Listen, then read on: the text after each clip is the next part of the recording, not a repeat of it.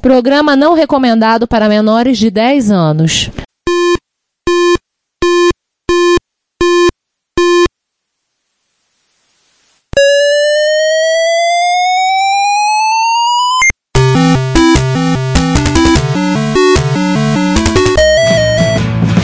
We bought it to help with your.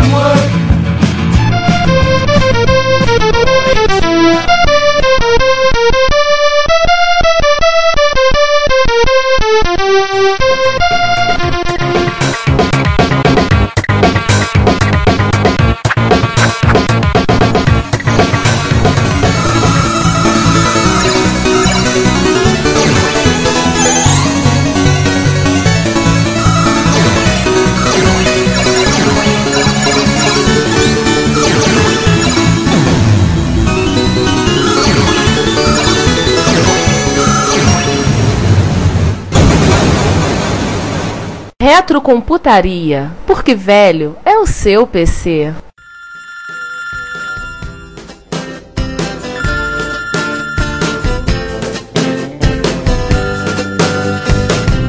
The phone rings nine times before he says yes.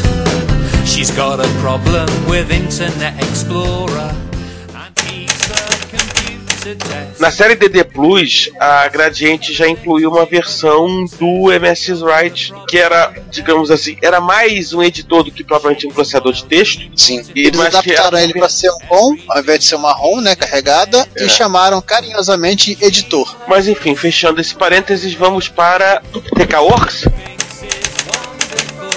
Então vamos de Apple Works ou TK Works, como era mais TK Works ou Apple Works, enfim. Total Works, né? Mas vamos, vamos falar do Apple Works, né? O que, que o pessoal de Apple II usava nessa época também? Aliás, o Apple Works, de passagem, talvez tenha sido um dos softwares mais bem sucedidos. Que mais, assim, com a sua variação DK Works, foi que fez o TK3000 da Microdigital, informatizou muito a empresa, todo o processo de informatização advogado. muita gente usou, possibilitou a informatização de muita empresa e adiou, inclusive, a entrada do PC, né? O PC era caro pra diabo naquela época, então adiou um tanto quanto a entrada do PC nesse mercado. PC era quase a entrada de uma casa própria. Era, não, não, né? e o, o principal também, né? Tanto o MSX, que eu cheguei a conhecer advogados que usavam o Expert para digitar texto, com cartão de 80 colunas, a mesma coisa valia para um TK3000 com o Apple Works ou o TK Works. o cara tinha edição de texto ali, tinha acentuação perfeita, então por que ele ia se preocupar em. Na época, assim, lembra-se que o, o XT você ia apanhar e muito. Você tinha os programas residentes, você instalava drive de teclado para tentar acentuar. Era mais dor de cabeça do que outra coisa. Pra gente lembrar da Uniki, vendia um driver específico para a língua portuguesa para você poder acentuar no seu XT. Segundo a nota que eu estou lendo aqui sobre o Apple Works, fala o Apple Works é provavelmente o software integrado mais poderoso já escrito, em termos de velocidade, sendo baseado no texto, e usabilidade no geral para uma ampla gama de propósitos. É, mas Ricardo, vamos só dar uma geral no Apple Works. Eu acho que o Apple Works merecia talvez um episódio só dele. Que ele não é um de texto, ele é uma suite, ele é um office. Não, é um integrado. Na época chamava-se integrado. Sim, como teve o framework da Aston Tate, o Symfony da Lotus, né? Ai, desculpa, Era. Mas. Bom, vamos contar um pouquinho da história, Giovanni? Vamos lá, em 84, o Hubert Lisner, ele pegou um programa que ele desenvolveu para Apple III, achou legal e mandaram ele portar para o Apple IIe também, que é o QuickFile, que é um banco de dados. Aí o CSD Pascal, ele compilou para lá, funcionou bonitinho. Só acho que ele ficou essa coisa na cabeça e alguma coisa juntou esse programa, esse produto que ele teve, quando ele viu o, o Office System do Lisa. O Office System, no caso, pra vocês pensarem, é o desktop do Lisa, tá? E assim, alguma coisa mexeu na cabeça dele, muito tempo de programação, bem provavelmente depois, ele criou um produto chamado Apple Works. Apple Works é um aplicativo que integra dentro dele próprio processador de texto, mas também uma planilha eletrônica e um de cálculo e um banco de dados. E o curioso, não é Office que você tem que ir para outro programa, não, gente, é tudo dentro. Você estava digitando seu texto, você cria uma opção lá, você começava a mexer numa planilha dentro do documento de texto. É, não era você sair do Word para Excel, era tudo uma coisa só. Tava tudo que a lá. É o que a Microsoft tem, ela tem até hoje com o Microsoft Works. Não, o Era Works uma- não tem mais não. Mataram o Works de vez. É, então tinha. Hoje não existe um integrado como você tinha na época dos works da vida. É que a Hoje não facilidade de tarefa e de integração a nível do sistema É. operacional né, se tornou obsoleta a necessidade de É. integrado. É. Então não existe mais o Claris também lá no Mac. É, Também não, era, até comentei, era o framework da Aston Tate, a mesma empresa que fez o DBase, e era o Symfony da Lotus, era uma solução integrada. Ricardo, o próprio Works tinha isso em documentos separados que você mexia. Esse maluco do Apple Works é no próprio documento. Tipo assim, inserir tabela, você inserir uma planilha. Não existiam essas Você não- entidades Você separadas. não Ah, saía. Ah, o arquivo é doc, ou o arquivo é XLS, ou o arquivo é MDB, não, né? DBT. Não, você tinha separados, mas também você tinha integração entre eles. O mesmo documento tinha tudo. Ah, essa aqui é uma, é uma ala direta. Peraí, qual é o banco de dados mesmo? Ah, essa aqui, pronto. Já está integrado o banco de dados, só colocar os campos agora, vida que segue. De 8 bits, meio dos anos 80 isso. Sim. Só, só citei rapidamente do framework, duas coisinhas. O framework, você acha alguma informação sobre ele na internet. O Jô Soares era usuário do framework. Tinha uma linguagem de script chamada Fred. O Lotus Symfony, ele hoje em dia é o IBM Symfony e continua sendo produzido. A IBM na, na disponibiliza ele. Somente para os funcionários da IBM. É, resta saber quem usa, né? Eles usam, eles têm que usar. Tem que usar, né? É, o Apple Works ele teve várias versões, inclusive a última versão que saiu para ele, ó, tô falando de 84, né, gente? Quando o, o Listener fez a primeira versão. A última versão foi a 5.1, que a Apple liberou em 1995. Nossa. Além desse, o Apple Works ele teve uma encarnação no GS, o Apple Works GS, totalmente gráfico, bonito, lindo e maravilhoso, e uma outra com um cara muito parecido dentro do Macintosh. E claro, ficamos brincando aqui com esse lance de TK Works, Coffee Coffee e Apple Works, porque a- o TK Works era o Apple Works, entre aspas, distribuído pela Micro Digital, né? E quem é que chamava de Total Works? Era a expansão de RAM. Ah, tá. Era recomendável ter uma expansão de RAM, não era? Pra poder, É, poder você tinha rodar. 128K pelo menos, que o, o, o Apple IIe ele não era default 128K. Era 64 o default dele, né? É. Ou seja, pra fazer essa festa toda tinha que ter um custo, e o custo era de memória.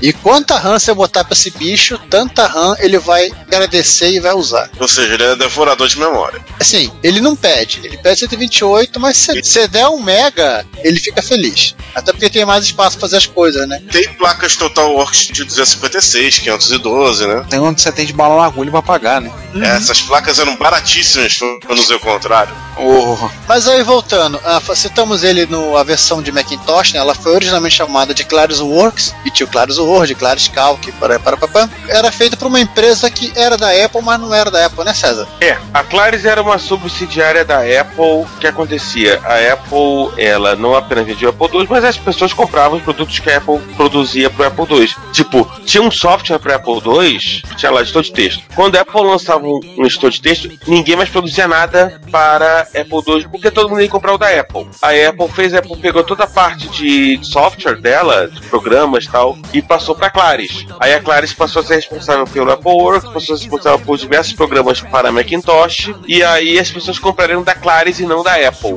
Basicamente o- isso. Give or take era isso. Se bem que até hoje o Microsoft Office é uma das softwares mais vendidos pra Mac, né? É, mas na época do Apple Na II, época. sei lá, você tinha lá um, um software qualquer. A Apple lançava ou, ou revendia um software que fazia aquilo, ninguém mais nem se, se preocupava em concorrer em lançar programas. É, o próprio Works, ele vinha já É. dentro do Apple IIc. Você comprava o Apple IIc, já vinha pronto. Você já vinha com o Pro 2, sistema operacional, e vinha com o disquete do Apple Works. Não precisa de mais nada para trabalhar. E com relação ao Claris, é a mesma coisa. Ele foi Claris Works durante um bom tempo, até que a Claris deixou de existir. Né? A partir da versão 5, ele passou a se chamar Apple Works. Mas quando a Claris foi fechada pela Apple, ela começou a se otimizar. É. E ele durou até, entre aspas, um suporte dele até o macOS 10.7, que foi quando oficialmente o suporte a PowerPC foi arrancado do sistema operacional. 10.7 já foi o, foi o Lion. É bem Deixa eu abrir. o- Só para terminar, né? O Apple Works ele, ele vinha de graça nos Macintosh. Né? Eu lembro Sim. que eu,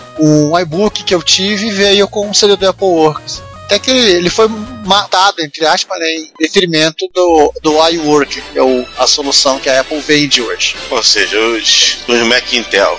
Ou seja, ele morreu junto com o Mac clássico. Sim, Basicamente. é, tudo que é passado foi jogado no lixo. Agora vamos voltar um pouquinho mais pro passado, vamos voltar pro mundo Motorola. Pré-Power PC. E uma coisa que não adianta você procurar Kind Words Amiga no Google, que vai aparecer uma tradução de uma música, inclusive. Mas esse aí eu tenho bastante informação. Vamos lá. Vai lá. Mete bronca. Foi feito para Amiga OS, desde a versão, se não me engano, 1.2, o Workbench, né? E ele vinha em Brandon nos Amigas lá de fora. Em Bundle. Brando é o piloto de Fórmula 1. Ah, foi mal, desculpa. Em Bundle, o, o Amiga 500 vinha geralmente uma suíte com ele, planilha que eu não me lembro o nome, vou deixar essa informação para mais tarde.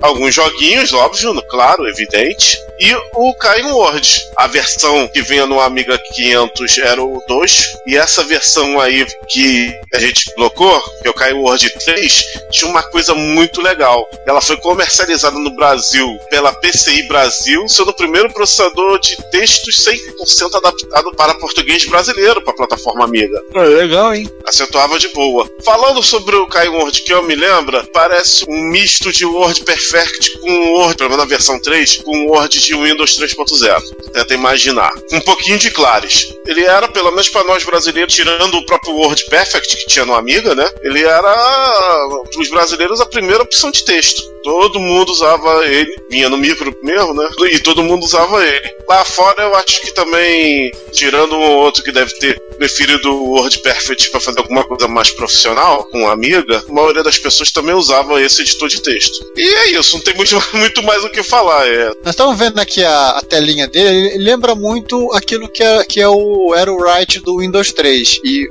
digamos isso, que ele, o WordPad também.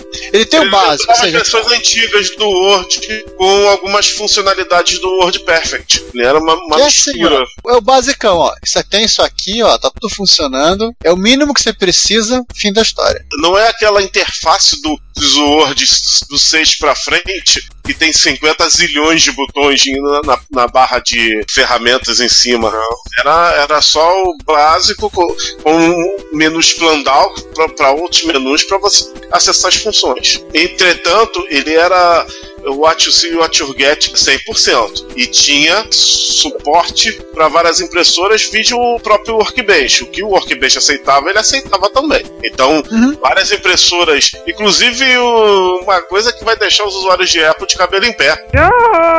O Workbench tinha suporte para Apple Writer, impressora do Mac. Alô? Oi. Alô? Oi. Pô, Todo mundo. Poxa, vocês ficaram mesmo impressionados. Ficamos de boca aberta. Ó!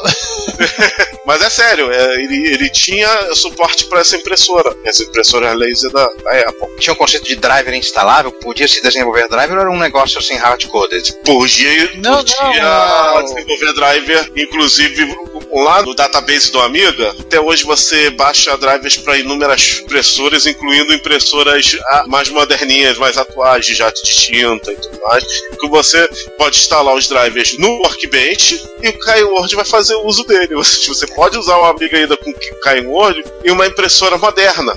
Inclusive uma impressora moderna USB, se você tiver adaptador USB para Amiga. O Amiga DOS, ele é bastante modular nesse quesito de suporte a, a dispositivos que você pluga nele.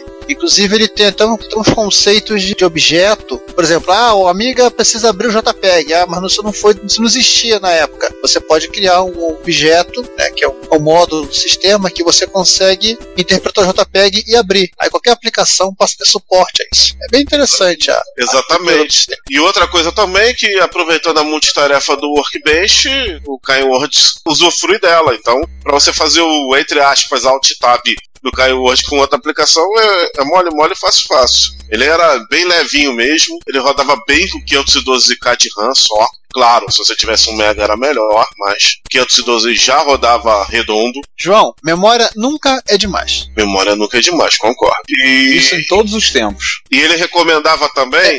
Ele era aquele negócio: rodo bem no seu Amiga 500 600 com 512 de RAM e um drive. Mas se você tiver dois drives e um Mega de RAM, nós recomendamos. Se você tiver um HD, melhor ainda. Pois é. Isso foi é. o lançamento da PCI por volta de 93 aqui no Brasil, né? 93 que ela Exatamente. lançou. É. E, enquanto isso, o que, que o povo brasileiro realmente, efetivamente, quase que utilizava? Vamos dizer que É. contemporâneo a esse programa aí do Amiga, no Brasil e no PC, surgiu o Carta Certa. Carta certa. Carta Certa, primeiro, ele. Eu acredito que seja o motivo pelo qual não houve o sucesso do World Perfect no Brasil. O Carta Certa, ele fez o papel de segurar boa parte da base na migração para o Windows. E eu acho que, de certa maneira, as questões que o Carta Certa levantou em termos da utilização, processamento de texto no mercado brasileiro, eu acho que ainda continuam sendo meio relevantes. Por quê? Vamos contar um pouco do Carta Certa? Vamos lá, porque ele realmente foi muito importante pro mercado brasileiro. Vamos lá. A versão mais popular, entre aspas, é, seria o Carta Certa 3. O Carta Certa era da empresa Convergente, que era uma empresa do Rio de Janeiro, e eles incorporaram um monte de funções. O Carta Certa 3 era o mais usado. Eu lembro da propaganda do Carta Certa 4, a gente vai falar já já dele. Tudo que eles queriam acrescentar no Carta Certa 4, todos os suportes, todo um- até pouco tempo eu tinha o folheto, mas o mais alcance foi o Carta Certa 3. Inclusive tem uma história que a Convergente tomou na cabeça e perdeu um, pelo menos é o que dizia na época, de tomar um processo pela frente por conta de uma função que eles adicionaram de brincadeira, aquela coisa do desenvolvedor que faz numa curtição, resolve colocar um, um easter egg ou alguma coisa do tipo e acabou revertendo contra a Convergente. Mas era o mais usado de todos, era o, foi o 3. Só Qual era o easter egg? Agora fiquei curioso, não me lembro. Palpite pro jogo do bicho. Exatamente, palpite do jogo do bicho. Isso era no 3. Isso tem cara de lenda urbana. Não, Não tinha palpite do É, jogo é bicho, verdade. eu vi.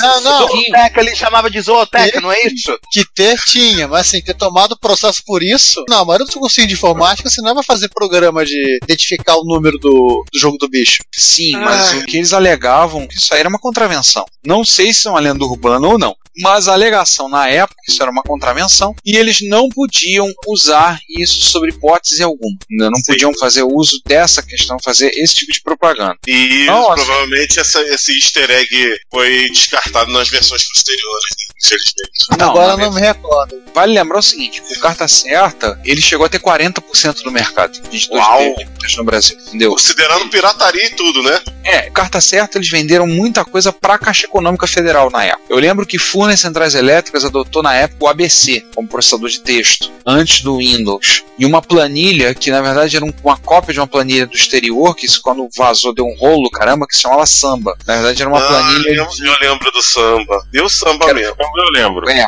Não deixe o samba O E- ABC, se não fala a memória, ele era uma. Ele, ele era muito parecido. Ele era uma mistura assim. Jogar o Word e jogar o Word Star no liquidificador e ver no que dava. É. Teve alguma coisa a ver dessa ABC com a do disquete? Ou era só. não, não, não, não, não, tinha nada a ver não. Mas O problema é serão, que assim- serão citados. O problema do Carta Certa é que eles acabaram quando acabou a reserva de mercado, a corrente tinha um mercado grande, trabalhando com a Caixa Econômica, tinha o pessoal usando o DOS e ela demorou muito tempo para migrar para o Windows. E Hum, nessa é um aí- problema que todo mundo fez, né? Zona a de. Convergente, Convergente, ela assim, é um editor muito bom, é todo em português, separação silábica, assim, para a maioria dos usuários ele estava perfeito. Em 89, eles lançaram a, a grande atualização do Carta Certa, Carta Certa 4, tinha suporte em impressora laser, modo gráfico, corretor, dicionário de, de sinônimos, Sinócio, infinização, formatação. do-. Você podia botar a imagem e escrever o texto, no, fazer o contorno com o texto Fazer o contorno da imagem. Ou seja, ele era o 6. Inclusive, ele vinha com um mouse. Você Olha comprava o Carta Certa 4, ele vinha em 9 disquetes de 5 quartos. Jesus. E vinha revezando em verde e amarelo. Não, 360. Tinha Nossa. nove disquetes em verde e amarelo. Tinha, tinha muito XT, nem todo mundo tinha drive de 1.2. É, e ele vinha com o mouse. Eles vendiam com o mouse. Que ele usava o mouse para muita coisa. Tinha uma agenda embutida. é- Era fantástico o programa. Qual o problema dele? Um parque que era quase que majoritariamente XT, ele era feito em C, em tubo C. O Carta Certa 4, editando direto no modo preview, ele tinha uma dis- distinção, tá? Ele, você ou você editava no modo. fosse um bloco de texto, bloco de notas, ou você vi- visualizava como o texto ia ficar. Editando direto no preview, no XT, ficava incrivelmente lento. Insuportavelmente lento. Ele era como se fosse o Word 6, que era pra rodar em 386 É. pra cima, só que rodar num XT, né? Mas assim, ele rodando no 286 com monitor EGA, ele era fantástico. Não é assim, Mas e não o era no parque na época assim. E o Carta Não. Certa 3 rodava em um disquete. Então, assim, eu vou dizer assim, na minha experiência, lá no FRJ, quando eu estudei nos anos, dos anos 90, tinham laboratórios públicos com XT. A gente andava com caixa de disquete 5 quarto. Você abrir o Carta Certa 3, dando boot de um disquete, escrever seu texto, sem precisar ter muita coisa. A máquina não tinha um HD, ela tinha dois drives. Agora o Carta Certa 4, como é que você ia rodar? Você tinha que instalar, tinha que ter um HD na máquina. Em resumo, eles ficaram naquele meio do caminho, do tipo, nem vamos pro Windows, mas também fizeram um produto que não rodava direito no XT, ou seja, não tentaram ficar no meio do caminho e se ferraram, porque não, não Assim, adotaram é- nem um é- público nem o outro. Em 89, no mercado brasileiro de PCs, o problema era realmente que você tinha que pensar que a massa usava XT. Porque não, o XT né, já era caro pra burro. um micro 286 com uma placa EGA era extremamente caro, era fora de cogitação pro padrão de compra do mercado brasileiro da época. E você fazer um programa que, que era um E aí o 386 ainda tava lançando. né? Que era um que era um blockbuster, que era um programa que tinha uma série de facilidades, mas que rodava em, sei lá, 10, 15, 5, 10% do teu, do teu parque, era uma péssima ideia, financeiramente falando, e tanto era que no final das contas, o Carta Certa 5 para MS-DOS acabou sendo lançado, que é uma atualização do 3, na prática. Pra poder Volta em XT, né? Volta uma série de coisas do 4, recua para retomar a partir do 3. Sim. Ou seja, caparam o carta certa só pra ele rodar em XT. Não, ele até rodava em XT, no modo de edição com códigos, né? Que seria se editar. O carta certa, assim, diferente do. É, o carta certa você editava, pra quem não, não conheceu, você trabalhava com documento, uma coisa muito parecida com o que o pessoal faz trabalhar hoje com HTML. Você tinha códigos, você tinha um código que era, era entre chaves, inclusive. Era início de negrito e N, aí você escrevia o texto negritado. E fechava também com menor que e maior que, com FN, final de negrito. E assim sucessivamente, é assim que você editava. Você fazia com códigos de definição, como fosse um XML, como fosse um HTML hoje em dia. E você tinha um módulo de preview. Na versão 4, você tinha o brinde de poder usar, editar no preview, que ficava realmente lento no XT, por razões óbvias. Sim. O 5 foi um downgrade. Eles pegaram o 3, atualizaram no que dava, deve ter feito um super pacote bug fix, e lançaram o 5, sendo um- quase um, literalmente um downgrade. E logo em seguida, eles lançaram o carta certa para Windows. Mas aí já era tarde demais, o estrago já tinha sido feito na base de usuários deles. Hum, É, além disso, tem uma observação, mas tem, vai ter que falar de uma coisa chamada SPP. SPP, né? Posso?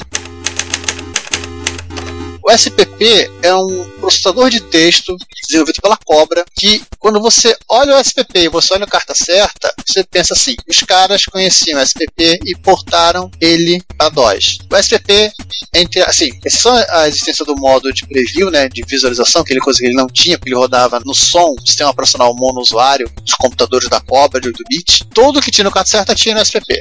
A única distinção era o código de mar- marcação de, de comando que era diferente. Ele rodava no- nos Cobras né, 210 ou nos Cobra 305. Houve alguma migração de funcionários da Cobra para formar Convergente ou coisa do gênero? Deve ter sido, não duvide muito. então ela deveria ser chamada de divergente. É divergente. Não, convergente porque eles convergiram para um escritório só. Ah, eu tive ouvir essa. Aham. Enfim, né? Voltando. Vou falar rapidamente do Lazy Writer para TRS-80.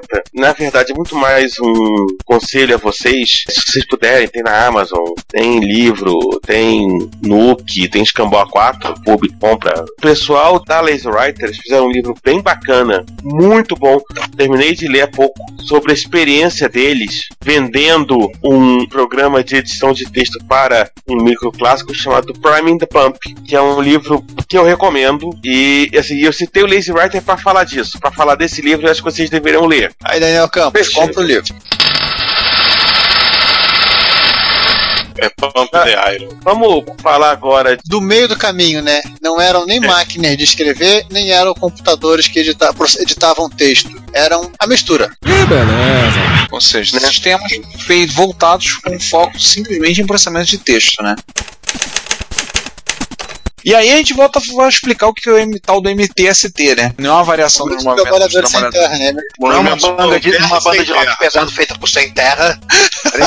Mas o que, que era o MTST? Seguinte, o MTST era uma Selectric com um sistema de gravação em fitas magnéticas. Surgiu em 64 e você juntava a, a Selectric com a facilidade de poder gravar e recuperar seu texto lá na frente. Nos anos 70 surgiram alguns competidores, particularmente a Wang foi muito forte nesse mercado, Wang 1200, o Wang OIS. Os microcomputadores apareceram, no início não foi muito afetado, até porque na verdade esses sistemas faziam coisas que muitas vezes os micros não conseguiam fazer, mas aí nos anos 90 foi, a, coisa degringolou e, e aí sobrou o Japão, onde os apuros resistiram bem mais tempo. Aliás, o que, que é o apurô? É a sigla de que é da Word Processor, né? WP. É a forma fonética de falar ali WP, né? O processador de texto.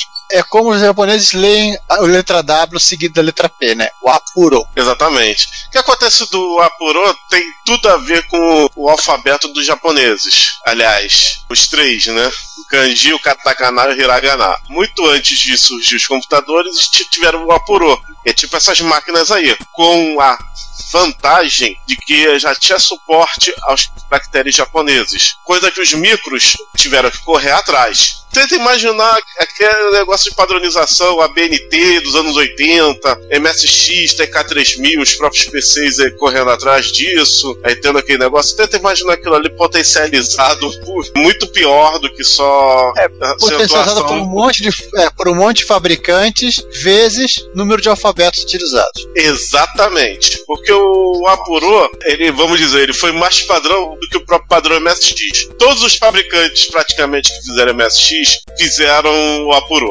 E, E alguns, inclusive, outros fabricantes fizeram- que não fizeram MSX fizeram o Apuro também. E, João, e alguns, fabri- opa, João, e alguns fabricantes que fizeram MSX também fizeram MSX travestido de um apuro. É, National. ou, ou o Apuro travestido de MSX. A National de MSX é pelo menos o, o FS 4000, que é MSX1, e a série FS 4500, 600 e 700. Que basicamente a diferença deles são a cor e que os modelos são MSX2, esse, a cor. O primeiro modelo é branco, que é o que eu tenho. Os outros é, é um modelo mais puxado pro cobre, parecer cobreado, e com drive de 3,5 embutido. Exatamente. E o próprio tubo é RST. Sim, o tubo ST também, né? Tem um professor texto embutido. Aliás, Verdade. o, todo- Vários MSX aliás, tem. o- vários MSX têm processadores switch, né? Embutidas, todos da Panasonic, texto letrinha. vários micros. O que não, quem não tem ROM tem disco, né? Tem um programa em disco. Aliás, a, a boa parte dessas ROMs atrapalham na hora de, de dar boot na ideia. porque A, tem que... a própria ASCII, ela, ela lançou o MSX Write,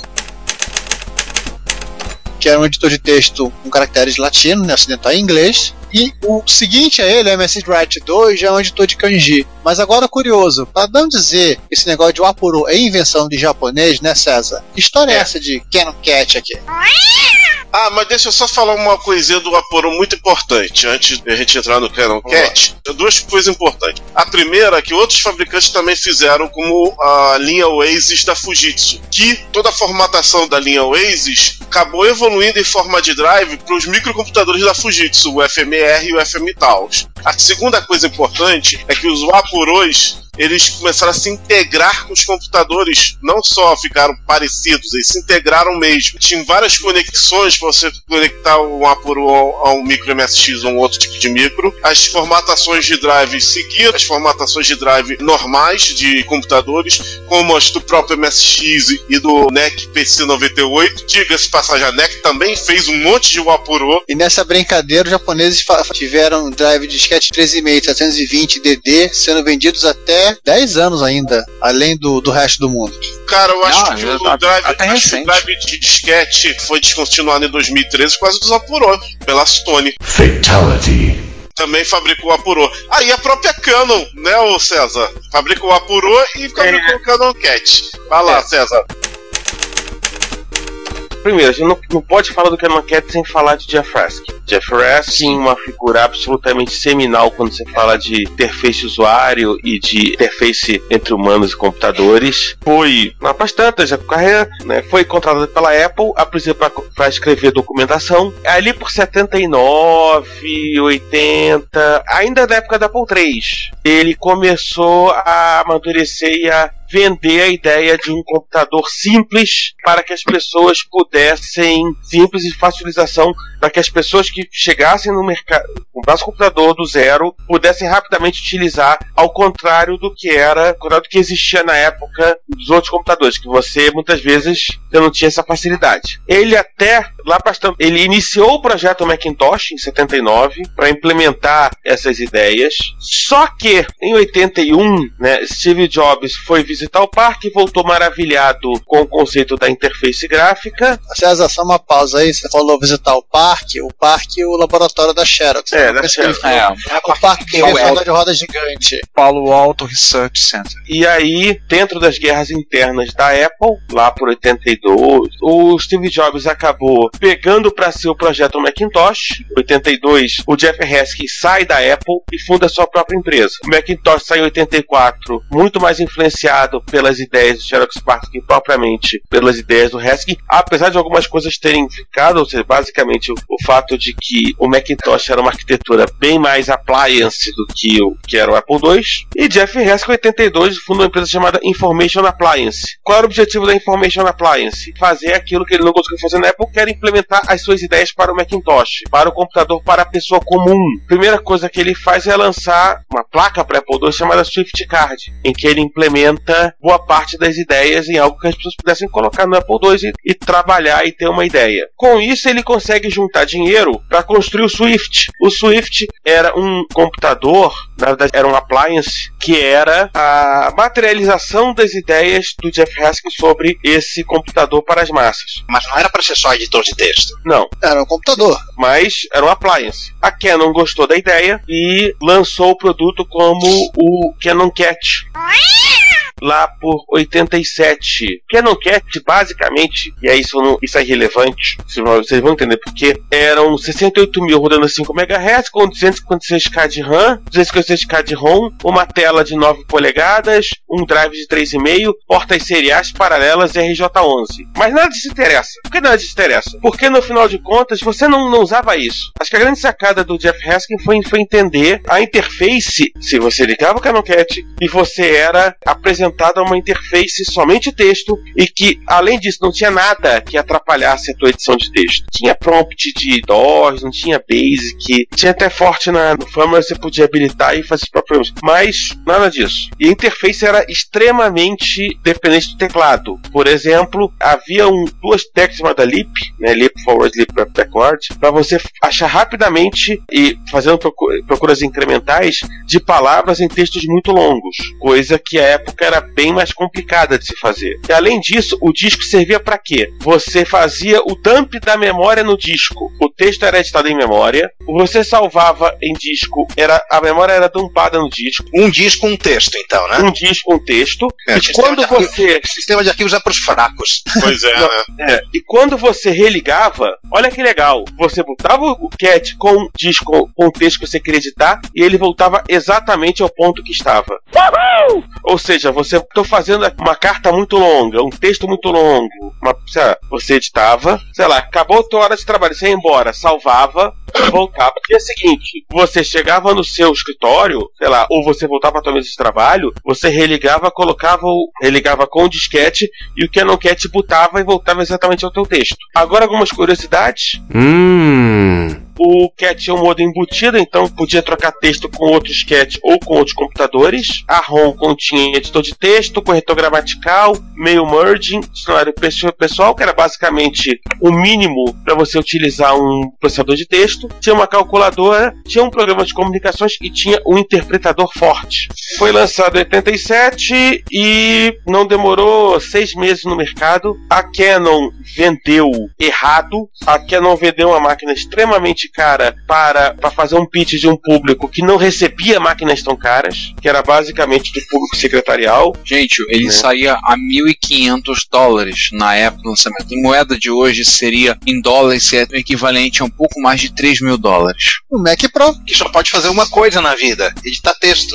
É, justamente. Lembrar que o. Quando falava no episódio do, do Atari, né? Era, custava 600 e pouquinho um, um Atari ST. Sim. 595, se eu não me engano, né? O que os outros são roubo. Mas reparem que é o seguinte, com dinheiro de dois Atari ST, no caso com o, o, o Tremel, se falha a memória, acho que saía por 700 e pouco já o, o ST completo, com drive e monitor. E pelo menos isso fazia mais que uma coisa, né? Alguns diziam também que houve uma guerra interna dentro da própria Canon, divisões da própria Canon. É uma coisa meio confusa, afinal das contas. Conturbada.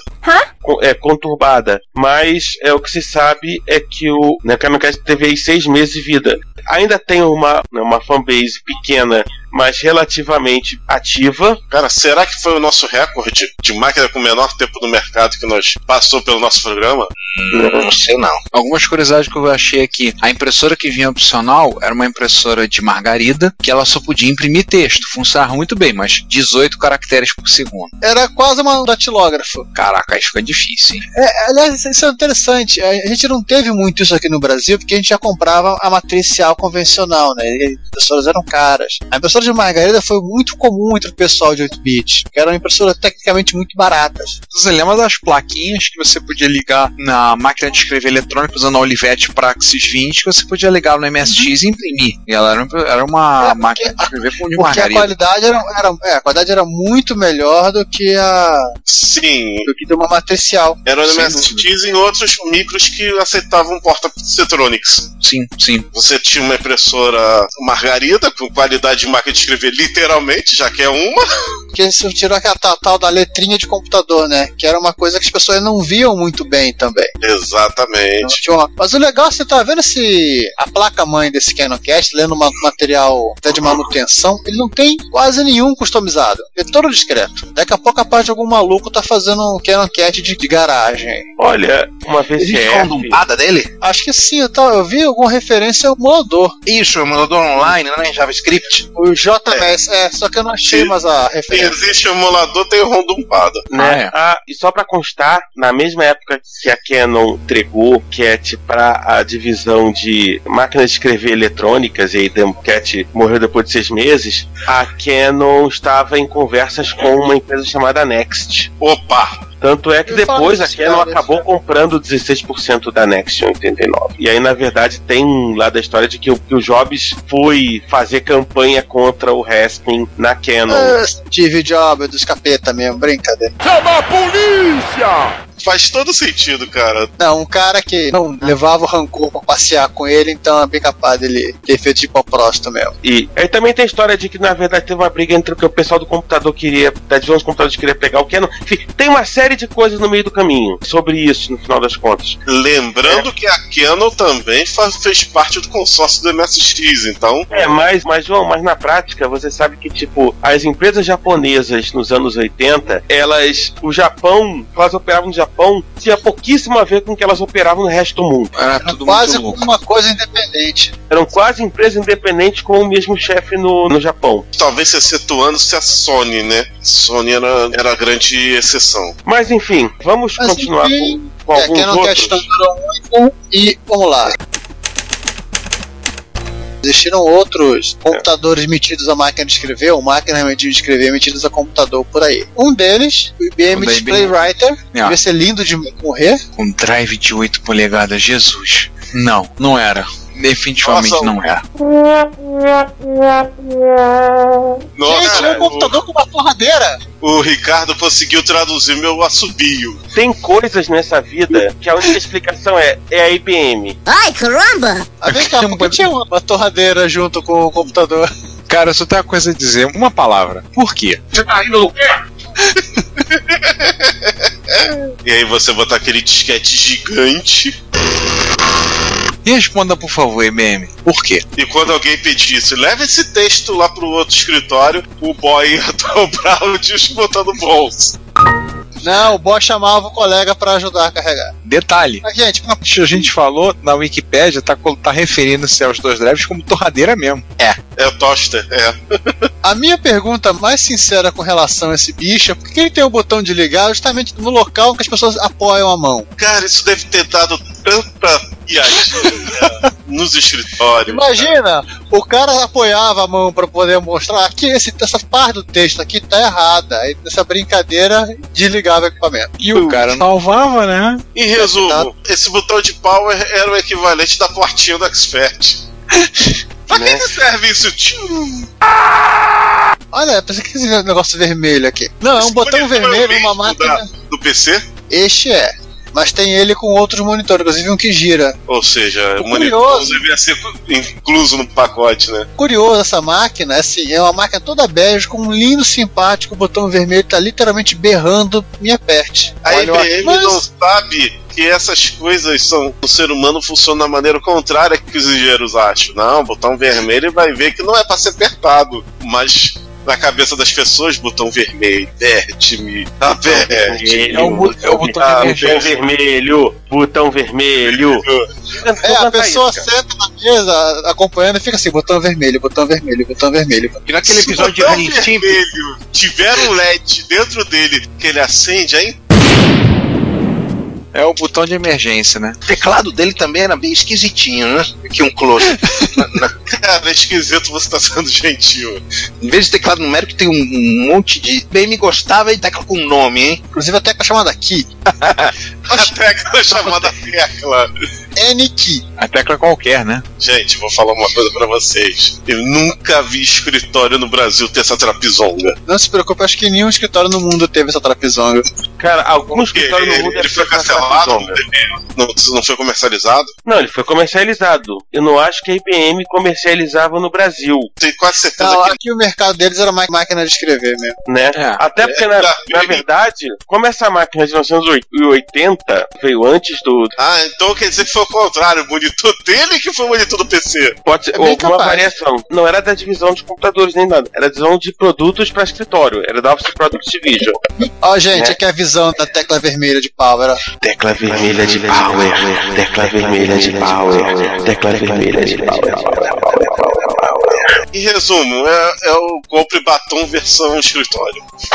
Então, tecla vermelha de power, bicho. Definitivamente não havia como dar errado. E como eu disse, se ainda tivesse um LEDzinho vermelho extremamente brilhando, aí sim que era aquela tentação. Vamos falar da Joyce agora? Vamos. A gente já falou, né, deles, É. do Amstrad PCW, mas só citar, né? Que é mais um filme pra gente falar de, de Alan Sugar, né? Ele também Sim, fez sim. o seu computador barra máquina de escrever. Sei, tecla de pau é vermelha, chamativa. Não. E aqui eu acho que o mais importante é lembrar que não era uma coisa incomum para Amstrad. Barão Sugar tinha uma afeição especial para computadores com appliance. Por exemplo, os NC, os Amstrad NC, o NC 100, 150, 200, são appliances. E mesmo os E88, que apesar de não ter nada a ver com Lord Sugar, porque foi uma criação de Sir Clive Sinclair depois de vender a Sinclair para Amstrad, também tinha a mesma lógica de appliance. Uhum. Mas já falamos de Amstrad PCW, então bola pra frente. Isso, É, outro também nós falamos. Escute nosso episódio lá, número. Foi ano passado. Ah, procura no Google. Ah, procura no Google aí, dá uma busca aí que eu não vou catar esse número agora, não. Mas Esse é mais falamos- fácil. Falamos Não, disso, pegamos o PCW lá. Esse aqui nós falamos recentemente. É o Bull TTX80/8590, né, que era um rebrand da americana CPT, que a francesa Bull comprava e vendia no mercado norte-americano, que também eram computadores, é, mas é francês, que eram computadores que simplesmente só serviam para editar texto. Aliás, eu lembro de uma empresa brasileira que faz algo muito parecido, deve ter pego desse CPT e vendia no Brasil. Era um computador que o monitor era em pé, tinha dois drives de 5 quarto, se não fala a memória, ou um Não drive eram de de 8. 8 polegadas. Não me recordo agora. Mas também só servia para edição de textos. E rodava CPM. Aliás, quem souber o nome de- dessa empresa aí, dá um toque aí, porque eu tô sem, sem pista para procurar agora. É, Ah, tem favor. MSX aqui, né? Não, não é MSX. Magnavox, você quer dizer? Alguém falou um dia desses no podcast, comentou que ia, ia batizar o filho com esse nome, Magnavox. Falando bonito, hein? Assim, Olha, e não. depois reclamam quando os filhos matam os pais. Entendeu, Vinícius? Você ser assassinado pelo seu filho depois dele sucumbir às drogas, viver nas ruas, culpa é sua. Caraca, agora eu fui bem. Vamos falar. Falamos de Magnavox Philips, né? Falar do Videowriter. Videowriter, ó, ó a sugestão de nome pra você ter seu filho psicopata. Depois que o Odyssey foi pro espaço, foi o que a divisão Magnavox da Philips andou produzindo, né? Não, a divisão de Home Information Systems, que era a, a divisão que vendia as coisas de consumo da Philips barra Magnavox. Porque a New Media Systems era a parte que cuidava dos MSX. Era Uhum. outra. Era Era outra. HIS, PHS, Philips Home Interactive Systems. A Philips É. ela tinha um monte de, de empresas. Eu lembro que o meu primeiro CD-ROM era um Philips Single Speed. Ele era de uma empresa eh, da Philips no- nos Estados Unidos chamada LMS. Acho que era Laser. Oi. Eu vou definir a Philips numa só palavra. Era um Zaibatsu holandês. Eu não entendi o que ele falou. É, pode Mas ser. era o Zaibatsu holandês. Por isso que a Philips tinha muita contrato de troca de tecnologia com os japoneses. A Philips funcionava Não, não, muito e sim. igual os japoneses. E se você observar, a Philips, ela até hoje, as, as empresas que surgiram depois, surgiram como spin-offs da Philips, para dar um exemplo da NXP, ou tem uma agora que eu não lembro o nome, que é o, uma coisa com W, que pegou toda a parte de telefone. E não é a Tem Valita. várias- Não, não é a Valita. Caraca. É, no Valita Brasil. No Brasil é a Valita, né? É, pois é. Mas a Philips tem uma divisão de, É. desse tipo de eletrodoméstico estilo Valita mesmo. Eu vi uns Tem? produtos igualzinho que a Valita faz da Philips. Eu não, Não, sei. não, é a Valita. A- o meu liquidificador, a minha panela de pressão e o meu mixer são Valita, mas são Philips. Ah, tá. Em alguns países lançam como Philips como mesmo. Philips, aqui lançam como Valita, porque é a marca mais conhecida. Sim. Então a Valita foi adicionada pela Philips, né? Foi adquirida. É, ou sempre foi, né? Ou sempre foi. Não, não, ela, ela- ela adquiriu a Valita mais recentemente. Ah, tá. A Valita realmente foi brasileira e a Philips. Sim, porque é a marca mais forte, mais conhecida. Pegar Sim. e aproveitar dessa forma. Aí os eletrodomésticos, Philips Valita. É isso aí. Foi, mesmo. foi o mesmo lance quando a- o grupo Matsushita fundiu a- as marcas, né? National, Panasonic. no- Exatamente. ela Tinha coisa que era manter- National, tinha coisa que era Panasonic. É, em alguns lugares ela preferiu manter National, em outros preferiu manter Panasonic, É, mas- mas... depois ela foi unificando. Mas isso aqui não é um podcast sobre empresas japonesas com É, esquizofrênicas. Sejam eles nipônicos ou não. É, é, a- assim, a ideia do Videowriter, ele continha, é, além da CPU, tinha um monitor, tinha o teclado, tinha o drive de disquete, tinha uma bolsinha de carregamento e tinha também uma impressora, Micro-ondas bonito, hein, César? bonitão. Né? Basicamente era um Z80, taxa da HD alguma coisa, com 16K de RAM, 16K de ROM, um flop disk de 3,5, o segundo sistema depois do Macintosh a usar os famosos disquete 3,5 e, também. e uma é, impressora provavelmente vinha de fábrica. Vou falar uma coisa, eu estou vendo os modelos aqui de, e eu já vi o Apuro que é a cara cuspida e escarrada desse cara. Vem cá, esse teclado aqui não é da Felipe, não, né? É da própria NMS aqui. É, não. Eu já vi o Apuro japonês, da Sanyo, de outras empresas aí, que é a cara escarrada. Então, olha aí o Apuro no ocidente. Assim como a Philips fez, e não foi nem fez mais de uma vez, pedir para outras empresas fabricarem leia os MSX dela, eu acho que isso aí é um Apuro que foi adaptado para a língua holandesa. Eu já É, vi. ou, ou línguas europeias, né? e É, é um- tem, um, tem um desses aqui que tá como New Media System, ô Ricardo. se você quiser comprar um Videowriter zerado, Deixa eu dar uma tá olhada. saindo aí a 125 dólares. Já Pô, sei. mais barato deixa, que não, hein? deixa que eu imagine, é o básico que tá vendendo. Não, não é. É dos Estados Não. Unidos. Não Ah, é. o Giovanni colou o mesmo modelo que eu ia colar. Até porque, o, 450. até, Realmente. por- é, até porque o, o Videowriter, ele foi, na verdade, a pegar esse era baseado nos Estados Unidos. A NMS era baseada, se não for memória, era baseada na Europa. Cara, já vi o Apuros com essa cara aí do Magnavox, do Philips. Mas enfim, já vi um micro-ondas com essa cara, mas tudo bem. Sim, ele Bola parece micro-ondas, concordo com. O drive de disquete também, né? É, eu já ia falar, ué, micro-ondas com drive de disquete e, e teclado? E é o widescreen, é? É, micro-ondas olha de screen pra você esquentar pizza. Ai, caramba! pior que tanto ele parece que essa- esse botãozinho aí do brilho parece botãozinho do timer.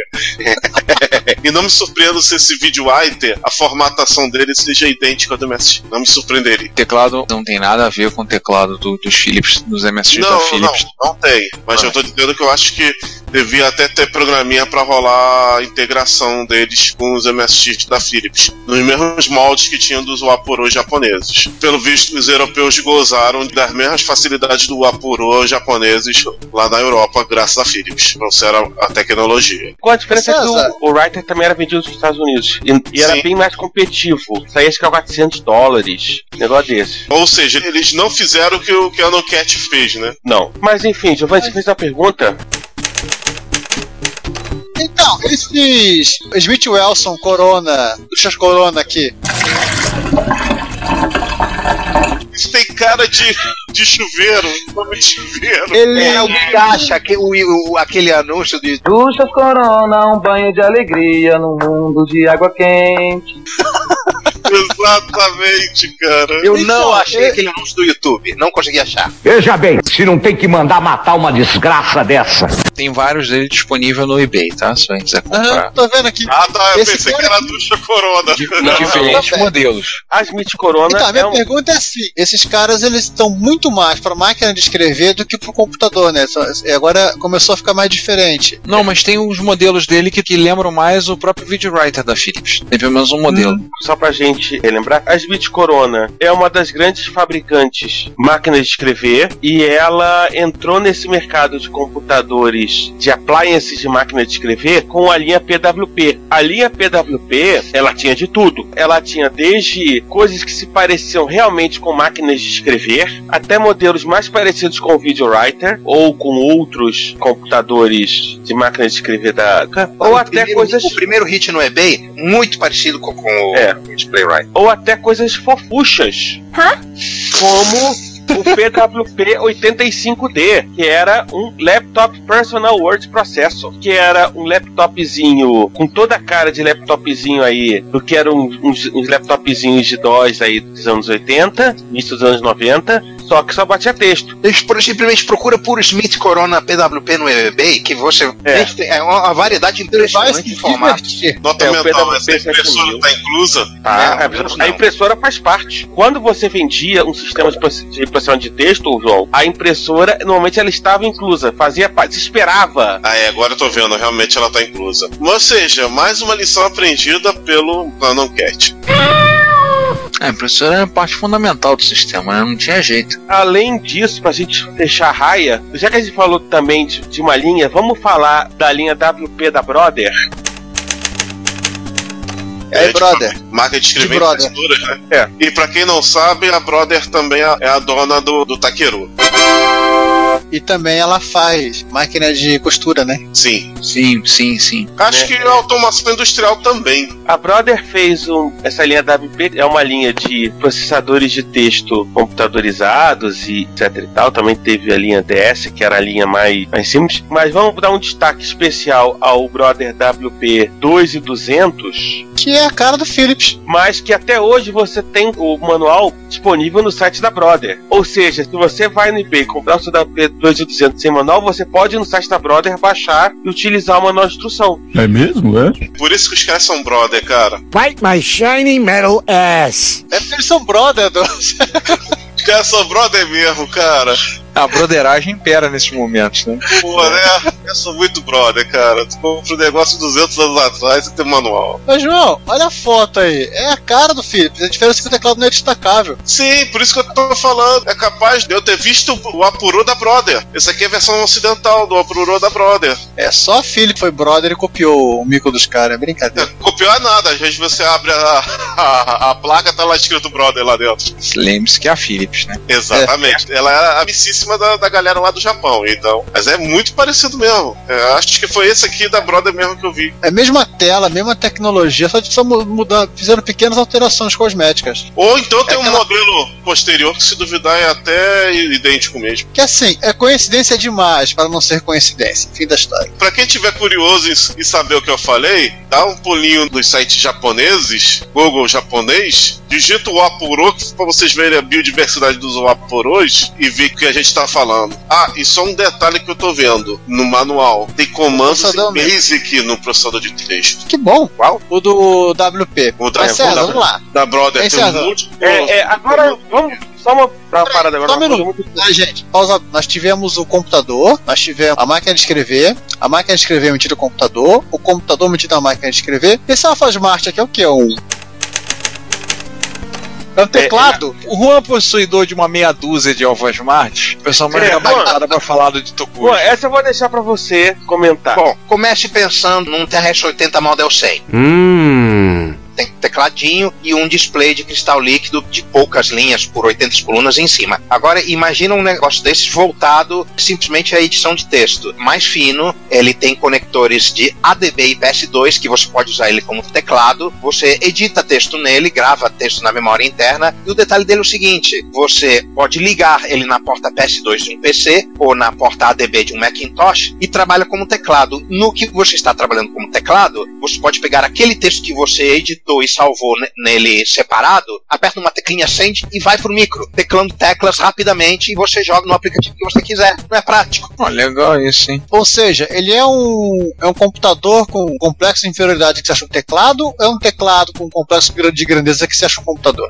Ela é um, tec- é, ela é um computador que foi cerceado na- nas suas potencialidades enquanto ser humano para ser só teclado e editor de texto. Ele tem um microprocessador, ele tem um HC11, um marrom e 128K de memória. Ele divide esse 128K entre oito textos diferentes, você seleciona com F1, F8. Quando você aperta a F, ele vai para a posição do console onde você estava. Não existe salvar, ele vai gravando na- ahn, direto. Enquanto tiver alimentação, ele preserva o- os oito, entre aspas, arquivos. E na hora que você liga ele como teclado num computador e aperta Send, ele pega o arquivo ativo e manda pro, pro seu computador via porta de teclado. E não importa em que aplicativo você tiver, o seu arquivo vai ser teclado dentro do seu aplicativo, dentro do seu computador. Ou seja, é um teclado mais esperto que a maioria dos teclados, né? Exatamente. Ó, legal, hein? tempo atrás, numa época em que eu nem tinha gravador de EPROM, eu pedi pro truco fazer um dump da ROM pra dar uma explorada nele, ver o... de repente fazer um hack, um- uma hora eu acabo fazendo algo em cima dele, ou não. E pra fechar, com chave de whatever, Gente, é da Ontel. Não, o nome da que é, que é É o- CWP, gente? O CWP nos Estados Unidos era pior, ele era o amigo. Amigo, Amigo! Meu Deus do céu.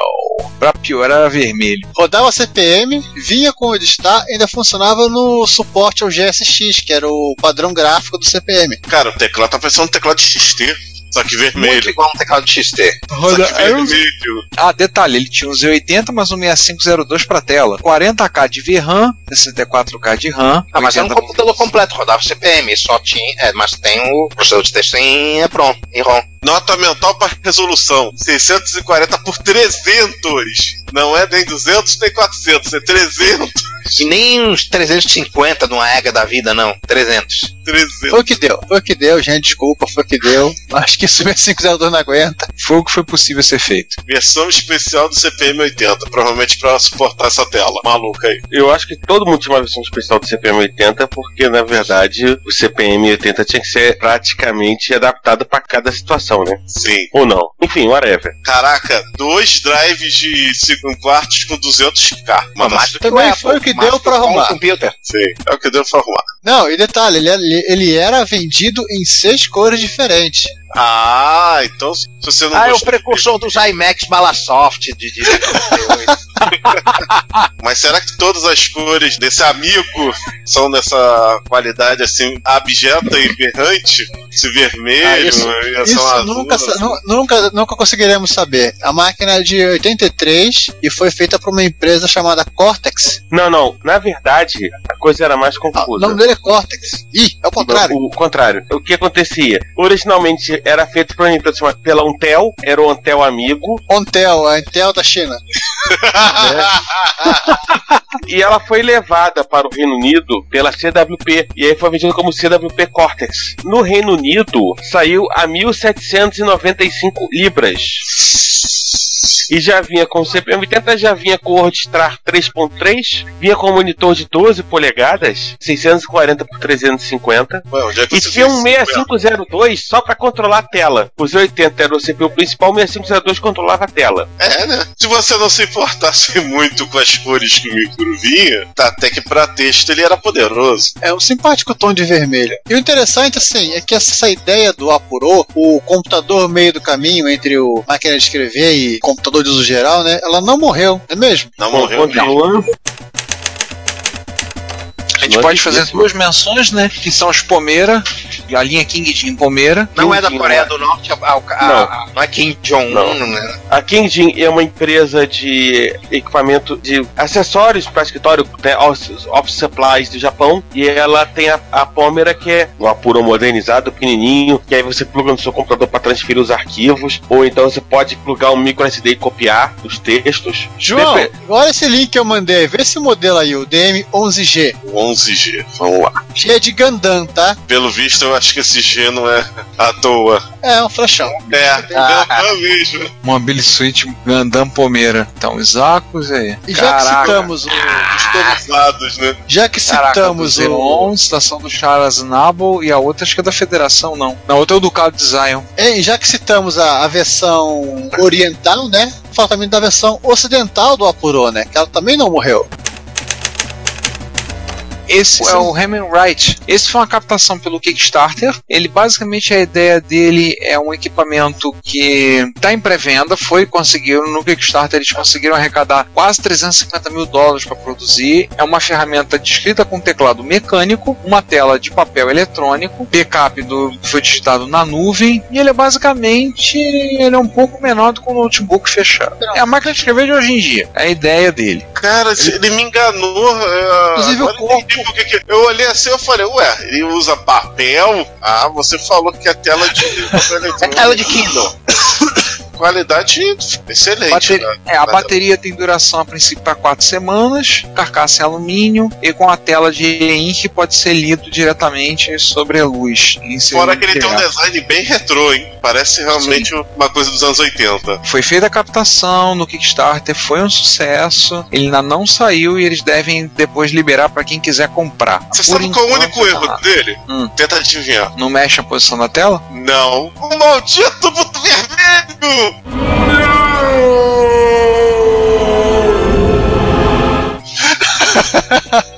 Eles tiveram a consultoria do pessoal da IBM Ele pra é isso. chamativo e, e dele é pior, porque o dele é redondinho, igual botão de arcade mesmo. Só que eu acho que isso aqui, esse botão não é power, não. Vai ser pra avançar o papel, um troço assim. Se for é Houston, we have a problem.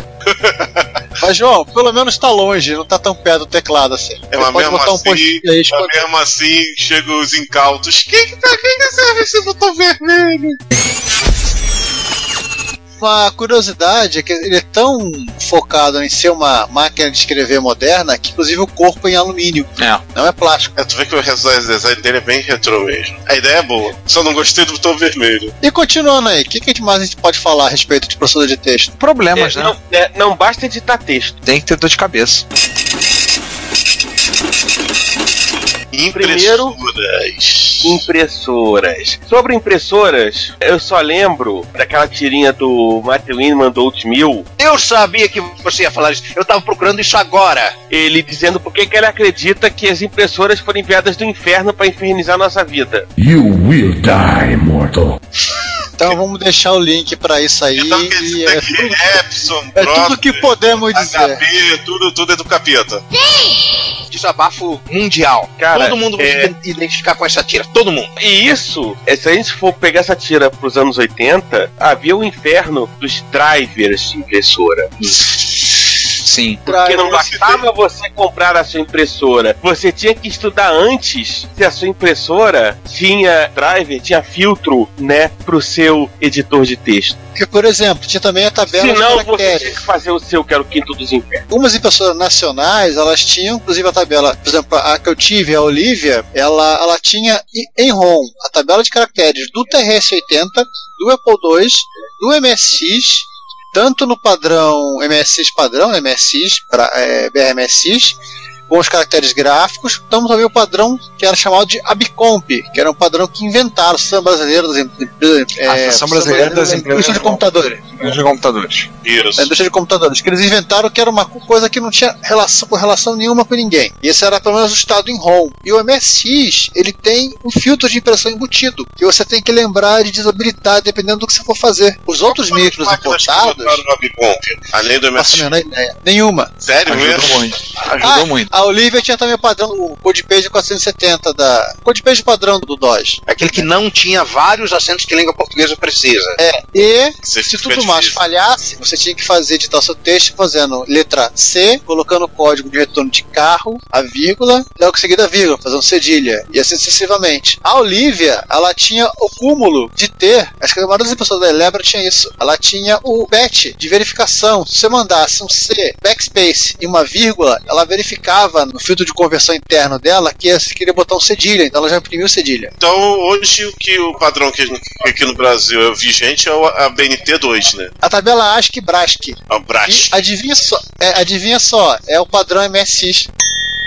Mas foi feito e o MSX daqui adotou ou foi o contrário? Dos acentos, né? Que eu saiba, o BRASC é quase o ISO 88591, que é o do Windows. Se não é Sim. igual, é quase igual. O BRASC foi na época criado pela, pelo MSX. Naquela confusão que a Gradiente criou, junto com a Sharp, e depois virou o padrão brasileiro. É, mas, Hum. mas, mas não é a tabela que a MSX padrão lá fora usa, não, né? Não, é o padrão Não, não. específico daqui. Se você Ah, usar, eu acho que esse é o padrão que o pessoal chama de Abicomp também. Esse é o padrão que o MSX imprime por default. Pelo menos o Hotbit preto e o Expert preto, Plus, eles imprimem por default nesse troço. Você tem que setar o filtro correto. Mas os japoneses devem ter sofrido um pouquinho mais que isso. Nossa, muito! Como eu Falando tinha nisso. explicado antes, né? Eu tinha explicado lá em cima sobre os aporões que o Japão tinha o grande problema de ter um alfabeto, né? Japonês. Três. Ele tem três tipos de símbolos. Aliás, quatro, porque ele também usa o Romanji. Romanji é como eles chamam nossos caracteres É o alfabeto que a gente usa. Exatamente, que eles também usam padrões internacionais. Além disso, no japonês eles têm hiragana, katakana e kanji. Kanji é um papo à parte porque são 4 mil caracteres para você começar. É, são perto de Não, seis e mil, assim- se não me engano. Você começar, é, é perto de 10 mil no total. Mas 10 mil é aquele cara, João. academia japonesa de letras. Ô João, ainda tem um Ah, detalhe. É, graça. Tinha impressoras que imprimiam kanji, mas você tinha que verificar qual era o tamanho do padrão que ela seguia. Se era o shift GIS 1 ou 2. Ou se ela Exatamente. seguia um outro padrão. Se eu fosse imprimir um texto em shift 2, GIS 2, numa impressora com GIS 1, não teria o símbolo. Ou seria outra coisa completamente diferente. Você tá xingando a mãe do seu chefe.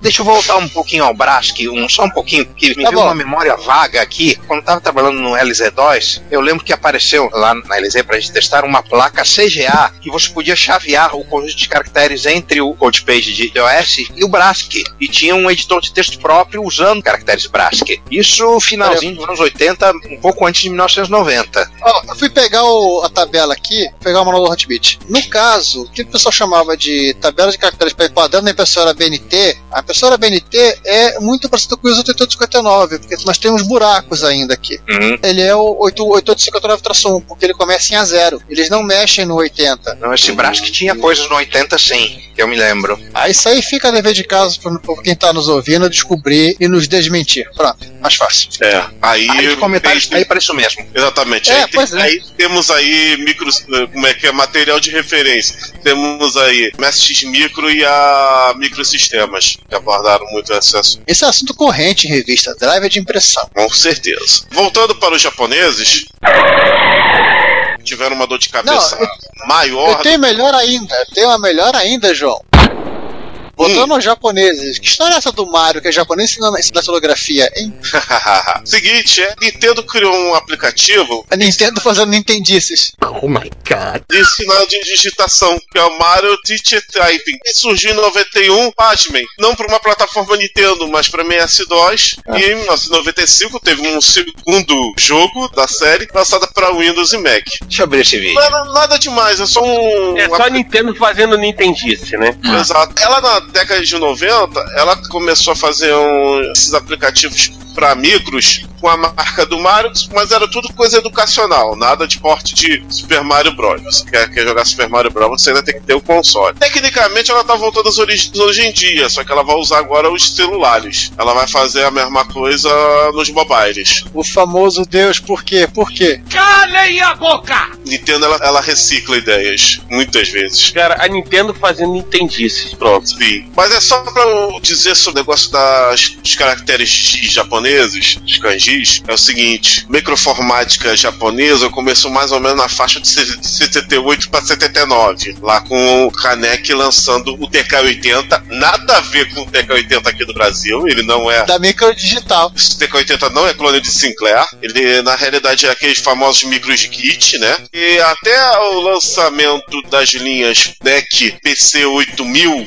era a Romanji pronto e acabou. Te vira malandro. Esse computador tá uma merda mesmo, viu? Quando saiu o NEC 8001, veio um suportezinho para hiragana e katakana. Ok. Aí as linhas começaram a fazer isso. Quando a microinformática japonesa teve o boom em 83, lançamento de vocês sabem do que?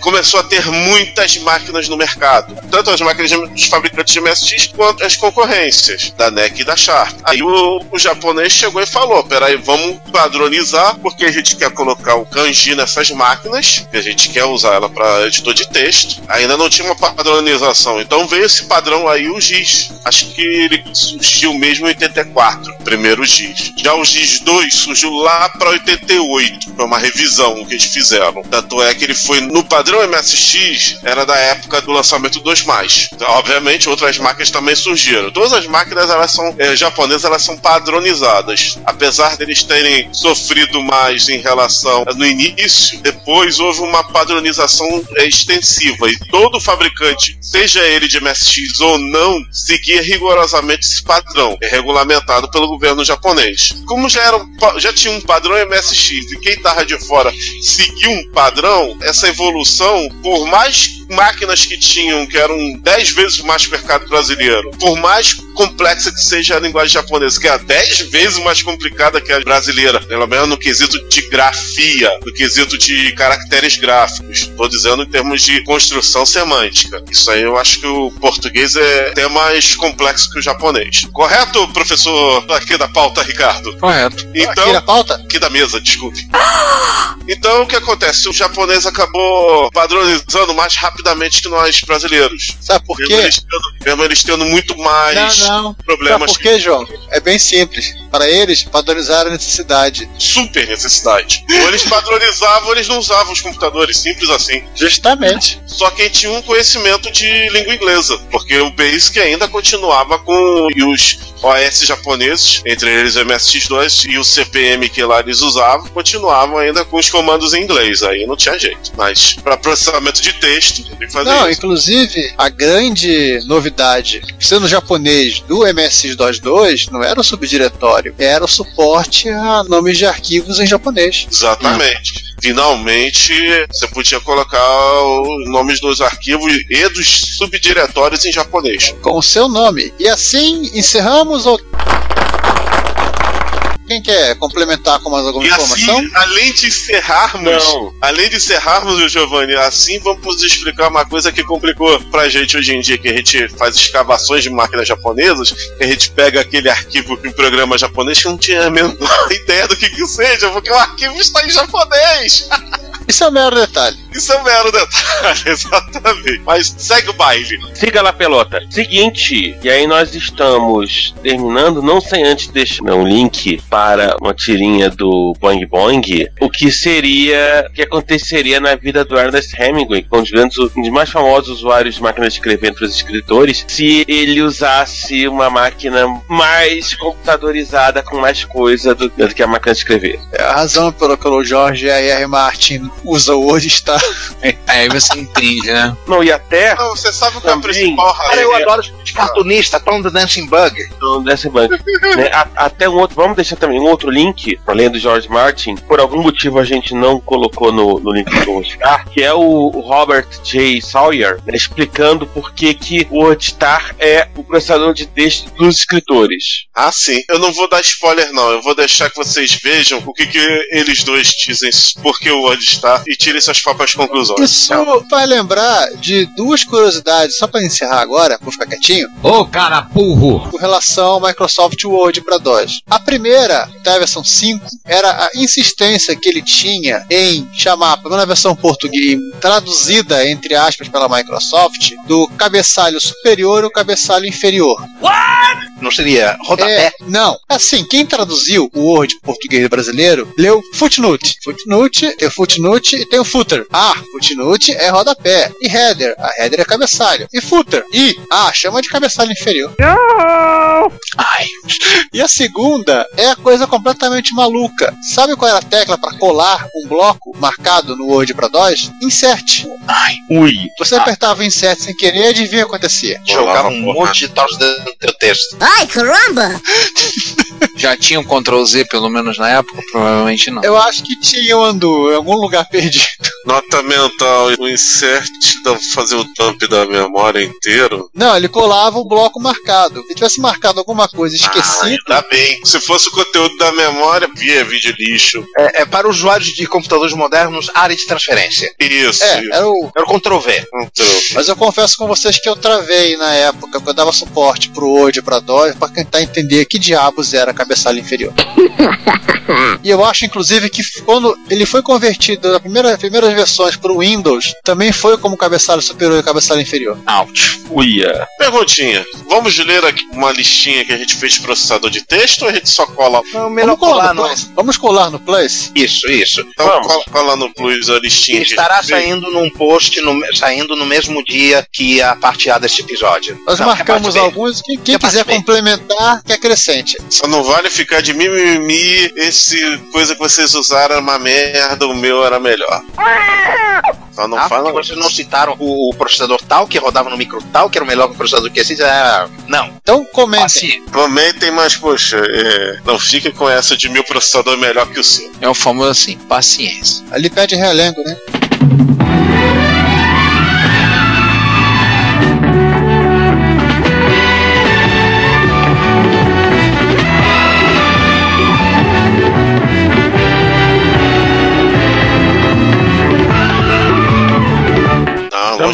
Não, não, é depois de Campo Grande. É, Ah, é. indo pra Santa Cruz, é longe pra caramba. Leitores, ouvintes cariocas entenderão. Alguns, né?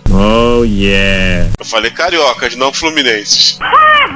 Não, muitos cariocas não sabem onde é que fica. Faz Eu não sentido. sabia, eu achava que ficava na Baixada. Gente, isso não é um podcast sobre geografia. E, e Eu deixar quieto. Eu não falo dessas regiões, não. Eu estive em, no Pavuna hoje. vamos salvar e finalizar e fazer backup do, do nosso documento e fechar o podcast? Vamos salvar Vamos, e imprimir. Se lembra, né? Controle. Aí, então, E toda vez que eu leio o Louco Script, eu penso que é um. É um script problema mental. Não, é, é um cara que escreve novelas ou filmes que é louco. meu Deus. meu Deus. Essa é pra encerrar, tá? É, realmente. Pra na hora de dar tchau. Vamos lá, vamos datilografar. Está na hora de dar tchau. Bom, gente, eh, obrigado por escutarem mais um episódio do Retrocomputaria. O primeiro episódio sobre um assunto, assim, a princípio sério, né? Ou é sério, é, até parece. Tchau, Aham. fui. Bem, gente, gostamos muito de escrever, gostamos muito de digitar. E tá aí. E agora falamos. Tchau. Bom, finalmente colocamos o ponto final, salvamos esse podcast, colocamos no disquete, vamos passar pra vocês. O próximo episódio eu não sei do que vai ser feito, né? Porque depois o Giovanni avisa como, né, como é que tá o estado lá daquele programa forte que ele rodou no Canon Cat. Pra pauta do próximo episódio. Mas enquanto isso não acontece, tchau. Boa dia, boa tarde, boa noite. Então, gente, até mais. Obrigado pela audição, que vem a, a planilha eletrônica agora. Como é que é? Ctrl X, Ctrl S ou Ctrl é, Desk 2.x? Ah, sei lá, tanto faz. Dois pontos WQ exclamação. Ah! Ah, esse pessoal de VI. É um problema sério. Problema sério. Bem, pessoal, lembre-se da máxima: Jesus salva e Norton faz backup. Não esqueçam de copiar os seus arquivos. Esqueci a piada que eu ia fazer, então vai essa cretina mesmo. Nos vemos no próximo episódio. Daqui a duas na semana que vem temos Repórter Retro e depois no próximo episódio com mais algum assunto que o que não quer que tá ali no canto vai decidir qual é. Até Vai mais. cuspir daqui a pouco. É, até mais, gente. Tchau. Timex Sinclair 1000, 50 reais. Commodore 64, 400 reais. Turbo R, 1.800 reais. Retrocomputaria, não tem preço. Se você quer enviar um comentário, crítica construtiva, elogio ou colaborar com as erratas deste episódio, não hesite, faça. Você pode falar conosco através do Twitter, no usuário arroba retrocomputaria, pelo e-mail retrocomputaria.gmail.com ou colocando comentários no post desse episódio em www.retrocomputaria.com.br. Lembre-se sempre do que dizemos. Seu comentário é o nosso salário. Muito obrigado e nos vemos no próximo podcast.